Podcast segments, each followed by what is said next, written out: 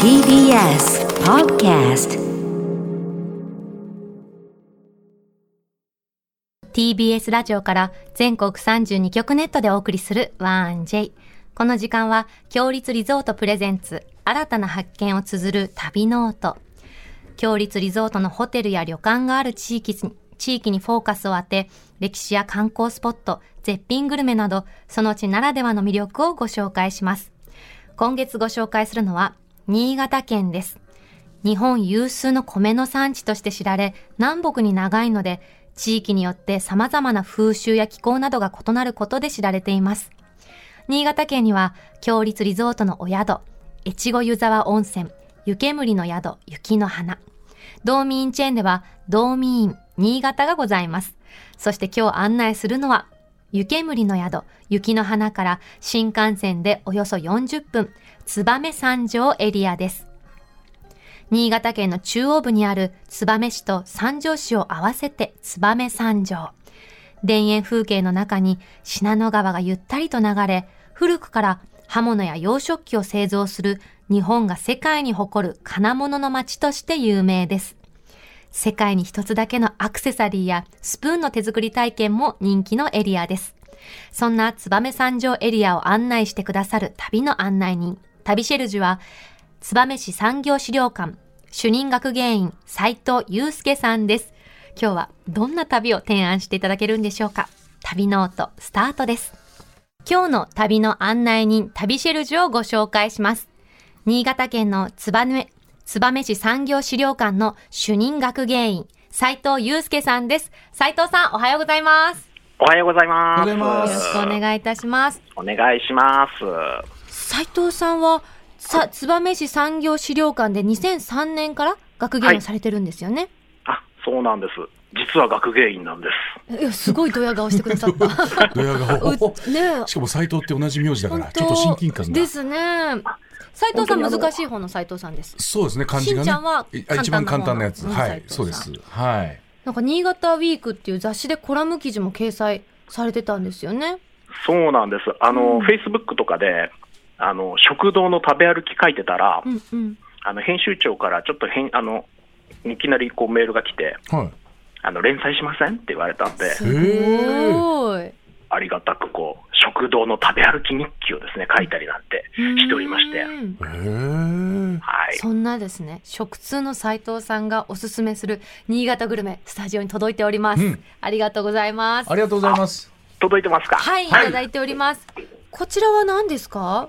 これはですえね、え。えー斉藤さんへの誕生日プレゼントになります。わあありがとうございますありがとうございます斉藤さんから斉藤さんへの誕生日プレゼンうんトありがとうございますこれはですね、釜飯になるんですね。釜へ飯。ー燕市ってですね、ええあの金属加工産業が非常に盛んな町なんですけども、うんうんその中において、この釜飯屋さんが実は多いんですよ。あ釜飯が名物なんですか？そうなんです。でもこれ、燕市民の誰も気がつかなかった名物なんですよ。え、どうしてですか？これはですね、当たり前のよううに、ん。釜飯が生活に溶け込んでたからなんですね。そんなに特別なものではないんですね。いや、特別なんです。あ、そう、特別なんですね？あ、そこは特別。だから他の地域でもみんな普通に釜飯を食べているものだと思ってたってことですかね。そうなんですよ。だからですね、ん。あのー燕市以外の人たちから、うんはなんでそんなに釜飯食べてるのって聞かれたときに、いはい。え、釜飯なんて普通食べるでしょ？当たり前じゃんっていう会話をしてて、はえ、どのぐらいの頻度で召し上がるんですか？例えば斉藤さんは週に何回召し上がります？これはですね、はい週に何回食べるとかでなくて、ええ、うんいいことあったら食べるんですよ。いいこと。いいことあったと食べるだなんかいいことあったときに、はい釜飯食べちゃったりするんですね。確かにネットに書いてあった。え？燕市民は、はいはいはいあの、燕三条市の方々は、は晴れの日に釜飯を召し上がるって。そうなんです。じゃあもうほとんど釜飯ですね今日とかも今日もいいね。ラうんあとラジオだしね。うんはい、今日もね、うんうんいい日なんで釜飯をぜひ食べていただきたいんですけへども、え。今日はじゃあ、しんちゃんの誕生日記念で食べられるんだね、私たち。嬉しいねあの歌手のデビュー記念もあります。私のゆいかデビュー記念、ありがとうございあます。デビュー記念ですよ。イエイイなるほどなるほど食べましょう。はい何味だろうね。これは？これは？これはですね、ホタテ？もう一番人気のうん五目味です。あ五目かじゃあ五目釜飯な五んです。目釜飯ですか？はいはい、いただきます。あったかいね、しんちゃん。いただきます。うーん。うーん。ホいかがタテががプリですか？ップリですよ。ホタテのこの美ね、味しいね。旨味がもうじわーって広がりますわ。あとすごい美味しい。お焦げがさ、ところどころちゃんとあってさ、香ばしくって美味しい。釜飯のいいのはこのおこげがあったりとかね、うんしてまたお米のこの食感が変わったりして楽しめるっていうのがねあったかいのがいいよ。うん何より。ほっとするもの。ほんと美味しいいくらでも食べれちゃうほなんこれとほんとう。んうまっこの釜飯はですね、えはいはいえ、実はあの燕市というところはその金属加工産業が盛んなところなんですけども、はいはい。もともとこの釜飯を提供したお店っていうのがはい金属産業してたんですよ。え？なるほど。ご自、自分で作ったところの釜を使って料理を始めたってことなんですね。違うんですえ、ね。違うんです違うんかですか？違うんです。え違うんですか？はい。あの、もともと、うん。燕というところが江戸時代の頃から金属加工産業が盛んだったので、うんうんはい。はこの釜飯を一番最初出したところは、い、ううんん。ヤスリ屋さんなんですね。安売へり。ー金属を削るための道具を作ってたんですよ。うんうんうんで、第二次世界大戦のうんうんあの、まあ、武器、戦争の道具を作るために、ヤスリが非常に作られたんですけども、はい戦争が終わった時にこのヤスリの需要が減ったんですね。うんうんなので、ヤスリ屋さんはみんな、溶接屋さんとか、いろんな金属加工産業の会社に、こう、事業転換するんですけども、ええ。ここのお店だけ、釜飯屋さんになっちゃったんですよ。あそうなんですか？ええー。やヤスリの別に技術を使った釜飯とかいうわけでもなく？全然ないです。へー。もうなんか、急にこう思い立って、あうち釜飯出そうって言って釜飯を出すようになるんですうね。そんな理由だったんですねすごいね最初はね。そんな方向転換してさ、ち地元のね、うん。名物になるってそうなんです。そうしましたら、そこがみんな、あの、もともと金属会社の社長だったんで、うんうんあの、社長の皆さんがその釜飯屋さんで釜飯を食べるようになるんですよ。うんうんうんで、平日はこの釜飯の社、あの、会燕の会社の社長さんたちがうんビジネスでこの釜飯屋さんを使うんですね。うんうんで、宴会をするんですよ。うんうんビジネスで釜飯。はいで、その釜飯をですね、あの、お土産として持って帰るんですね。そうしますと、こう、こうプレゼントじゃないですけど、朝起きたらこう、うん。なんですか、サンタクロースのプレゼントのように、机の上に冷えた釜飯がポンと乗っかってるんですよ。で、それを食べた子供たちが、釜飯うめえってなって、はい。えー、そっから広がっじゃあお父さんたちのお仕事のお土産が子供たちの下にぴったりあって大人気になってったそうなんです。それでですね斉藤さん、はいはいはい。今日はそういうこわけで冷たい釜飯冷めた釜飯っていうのが、うん。あの皆さんお好みらしくそれを再現した常温の釜飯正ご用意しました。い方が美味しいのかなって思っ私もちゃってる。言いましたよ鈴木さんに。温めた方がよくないって。言ったのね言った。っただって絶対温かい方がさ美味しいじゃん、うん。でもでも斉藤祐介さんが絶対に冷たい方がいいって。いやーでもどうなんだろうね。ちょっと疑いがあうるけどね。ん、でも食べてみますね、はい。斉藤さん。いただきます。どうだろうね。うんねちょっと不安ですけどこの冷え釜がいいんですよ、冷え釜が。うーんうんうんうんうん美味しい。普通に美味しいうん。すごく美味しい。美味しいでしょ、うん。なんかその冷えてるからこの味が落ちてるか落ちてるとかってそういうのは全く感じないし、うん。もう本当に食べやすいし、全然冷めてても問題ない。私うん。冷え釜ですよ、冷え釜。なんか栗の部分食べたんですけど、うんうん。冷えててもさ、ホクホク感は残ってるし、うん。うん。甘みも冷たいからこそより感じる。悪くないね。そうだから香冷めてるの。香りもなんか少しうん。薄くなってるのかなと思うけど、美味しい。全然そんな感じもないし、うんうん。すごく美味しい。美味しい。あとしんちゃん一個謝っていいですか？どうしたの？私さっき燕三条市って言っちゃったんだけど燕三条エリアだった。失礼しました、いいのよいいのよ全然そういうん。間違い一個は訂正します。ごめんなさい本当に失礼しました。俺なんてよく間違えんだから。いいんだよ全然気にしないで。ありがとう、うんじゃあ斉藤さんが思うしんちゃんじゃないよ。斉藤祐介さんが思う燕三条の魅力どんなところですか？やっぱりですね、この地域はですね、ええ。金属加工産業が非常に有名な地域なんですね。まあ、例えばですけども、あのスプーン、フォーク、ナイフなんてのが、はい。国内総生産の90%以上作ってる地域なので、今、うん。斉藤さんがお持ちのそのスプーンもですか？はい、ツバメ市製ですっていうところです。へえ。やっぱり金属産業の加工技術が優れてるんですか？すごいね。あのこういうふうなスプーンだけじゃなくて、ええはいえはなんかよくこれこれパエリア、パエリア食べるためのあフライパンですけど、浅いお鍋ですね。はい、これもツバメで作られてますし。すごい次から次へと出てくる。ねいろいろ用意されてるね。斉藤さんのうち。はい、これもあのいつも我が家で使ってるってやつなんですけども、え、パエリア作るんですか？斉藤さんは。パエリア作ります。へえ、えすごい。あと何ですか？ごめんなさい。釜飯にパエリアも？あとこのステンレスのこういうお皿とかも、はいはい。へえ。よくね焼肉屋、さんとかに見かけますよね。なん。か洋食屋さんとかでもなんかね、うん、レストランとかでね、出てきそうな、ん。懐かしい感じの楕円形のお皿。はい、かこんなものもあれ。ばですね、こういうものもですね、あれ？パソコン？アップルの？あ言っちゃっても大あ、丈夫な形です。かね。大丈夫です。はい。大丈夫です。うんこれのあのボディとかをツバメで作って、うんへで海外で組み立てるみたいな形だったりですとか、え。え、じゃあ私たちの日常に燕さんの金属めちゃめちゃありますね。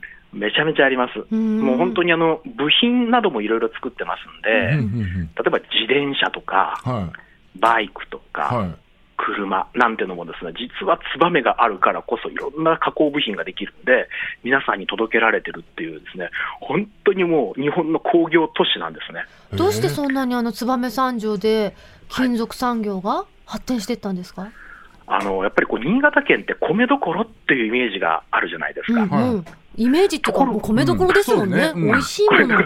うん。実際に米どころなんですけども、うん実はこの燕三条地域ってところはですね、ええ。あの100年前までは、もう信濃川という日本一の大河が洪水を起こしやすくてですね、はお米が取れないような場所だったんですよ。ええあ最初はそうだったんですね今じゃ信じられないですねうん信じられないそうなんです。もう100年ぐらい前は鳥さえもまたいで食べない鳥またぎ米っていうぐらいに、あ、それだけ美味しくなかったんですね。餌にもならない。へだからですねええ、あのこの地域の要は米作りができないから、なんとか、まあ、年貢を納める代わりに、うん。江戸時代の年貢を納める代わりにって始まったのが、金属加工産業だったっていうものなんですね。うんすごいピンチが名産を生んだわけですね。そうねまあ、以来400年間、金属産業がもうこの地域の、まあ、なりわいだったわけなんですけうども、んうん。まあ、江戸時代の頃からの、まあ、追記動機って言われますような伝統工芸技術もあればですね、ええあのもう本当に今ほど言いました最先端の金属加工技術までですね、もうもういろんな技術が集まってるっていうのがこの地域なんですよ。斉藤さんのいらっしゃるはい、燕市産業資料館では、そのはい燕市の歴史も学ぶことができるんですよね。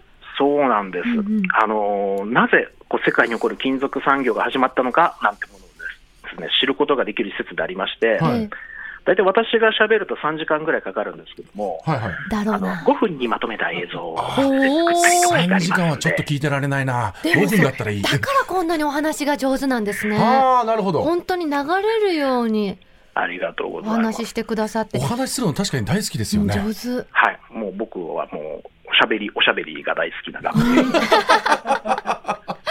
私、あの、燕産業資料館で気になったのが、はい、銅のタンブラーを金槌で叩いて、自分で作る体験ができる。あれすごいやりたいです。あこれもですね、もう今、うん。大人気なんですよ、やっぱり。はい。え？どどういうこと？タタンブラー？うん。はい、この、まあ、燕はその伝統工芸技術の追記土器っていうのがありまして、はいはい。金槌で叩いて器を作る技術があるんですね。はいはいまあ、その技術があったからスプーンもできたりってあるんですけども、うんその技術の一端が味わえる、こう職人気分が味わえる、こう銅の器をですね、あの自分で土めてて金槌の模様をですね、はい入れて体験できるんですよ。模様付けできるんですね、これが。あ陶芸は私作っやったことあるんだけど、うん叩いて器を作るっていうのはやったことないから、これ、ほら、見て。楽しそうでしょ？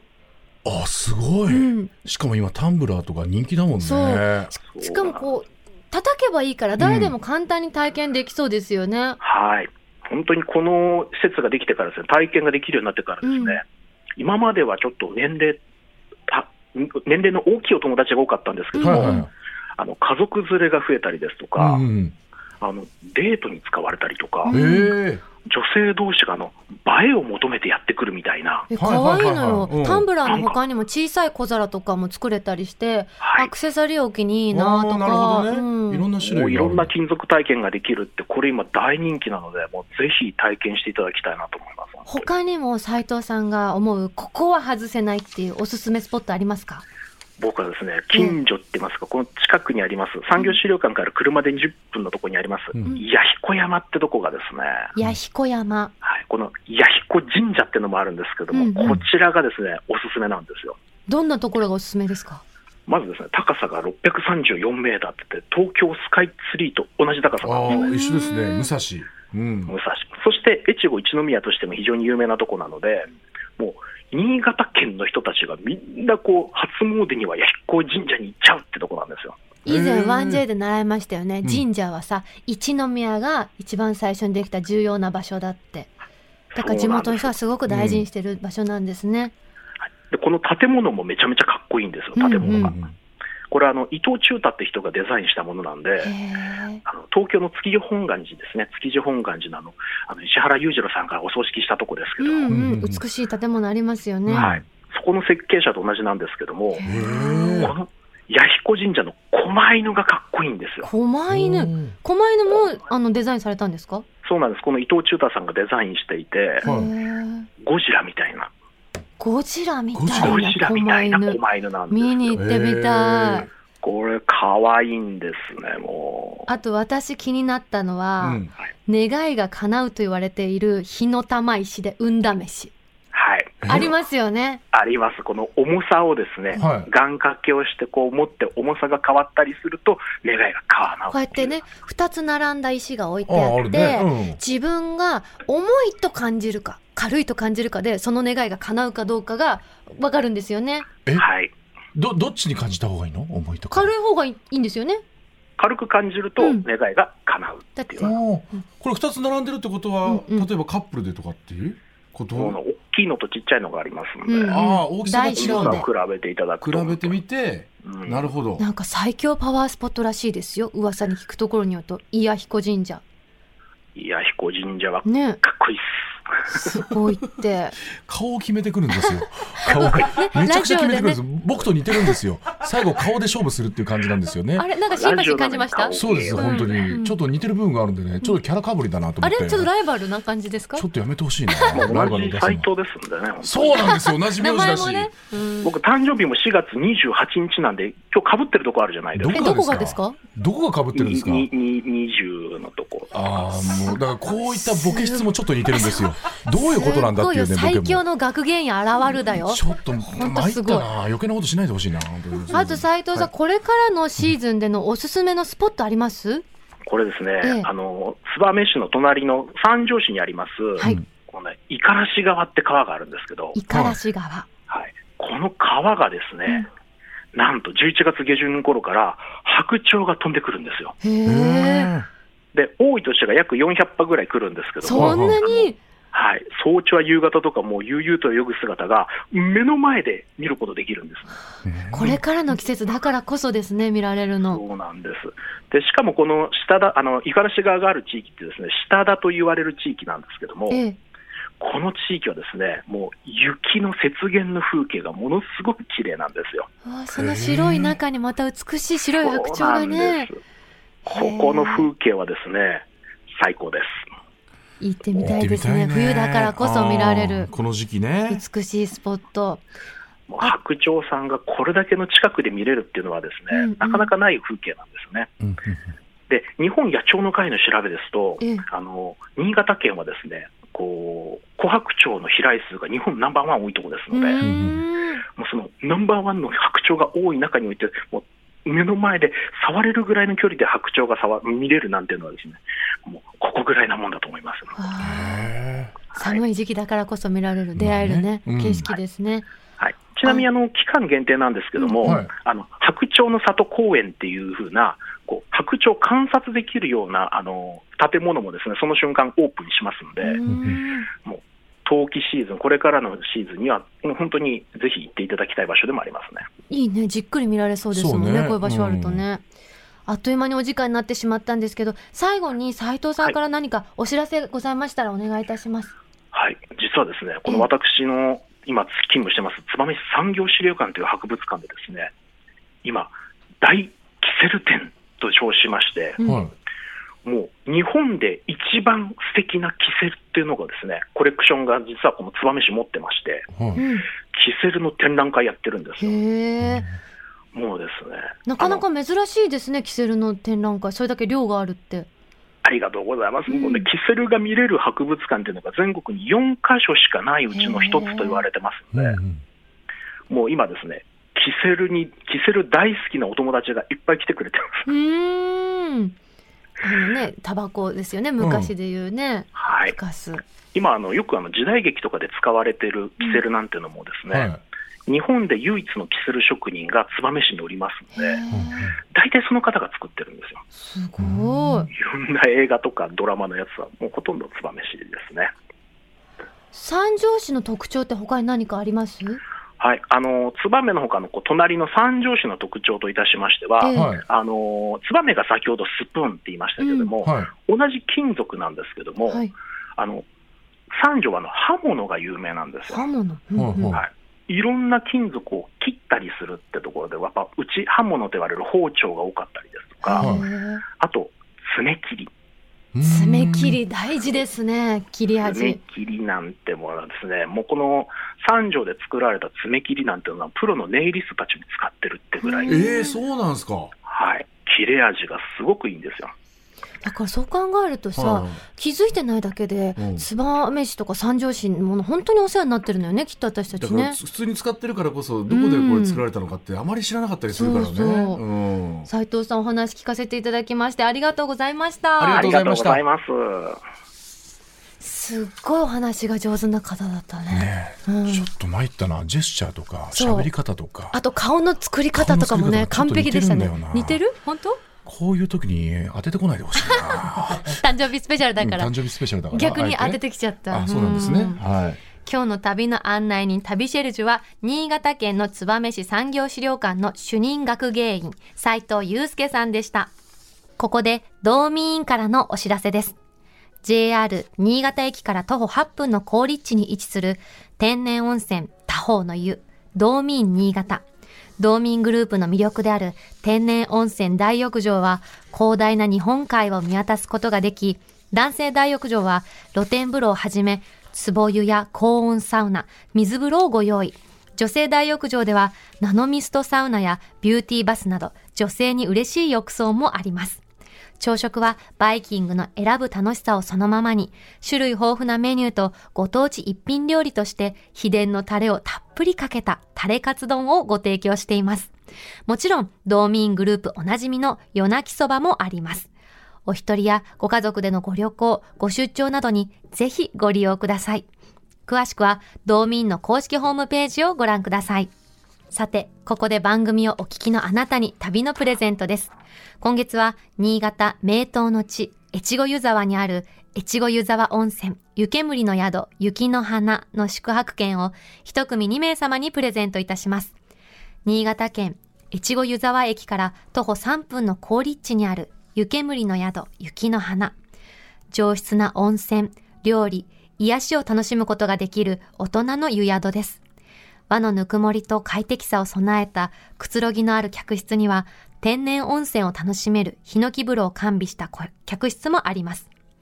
最上階にある大浴場では大自然の山々や四季折々の景色を望むことができ、無料の貸し切り風呂では3種の趣異なる湯巡りをお楽しみいただけます。夕食は旬の味覚を懐石料理でご提供。さらに、米どころならではの厳選した地酒が無料で味わえる利き酒をお楽しみいただけます。朝食はお米をより楽しんでいただくために大きな釜で炊き上げる魚沼産コシヒカリが味わえる和定食をご用意しています。詳しくは、共立リゾートの公式ホームページをご覧ください。そんな越後湯沢温泉湯煙の宿雪の花のペア宿泊券を一組2名様にプレゼントいたします。ご希望の方はインターネットで TBS ラジオ公式サイト内旅ノオトのページにプレゼント応募フォームがありますのでそこから必要事項をご記入の上ご応募ください。締め切りは10月31日日曜日までとなっております。たくさんのご応募お待ちしております。なお当選者の発表は発送をもって返させていただきます。番組ではあなたからのメッセージをお待ちしております。11月は京都について特集予定です。京都エリアのグルメやスポットなどのおすすめ情報をぜひお寄せください。また強立リゾートのホテルや旅館に宿泊された感想もお待ちしております。件名には必ず旅ノオトとお書きの上。1j.1j.jp 1j.1j.jp までお送りください。燕市産業資料館斉藤さんにご紹介いただいた、うん。パワースポットの彌彦神社と弥彦山は、はい。えっとね道民新潟から車でおよそ1時間で着くことができるそうです。はいはい。すごいパワースポットってネットにも出たから行ってみたい、宿泊した時には必ず行ってもらいたいね。そうね、ん。本当にぜひ皆さん訪れてみてください、はい。さて来週の旅ノート旅シェルジュは女優の山村もみじさんです。京都の魅力についてたっぷり案内していただきます山村さんといえばね、うん。京都のご出身で、でごしご自身で京都のグルメ本も執筆されてるからちょっと期待しちゃいましょうちょっとキャラクターが濃いですからね負けないように頑張らないといけないですね またライバルが来週もですね。現れ本来はですね、はい11月から京都特集の予定だったんですけど、うんちょっと前倒しして、京都の魅力をとことん伺いたいと思ってます。最近京都もお仕事で泣いてないからなねえ楽しみね。この時期の京都絶対綺麗よ。よ本当に。な来週の旅ノート、どうぞお楽しみに。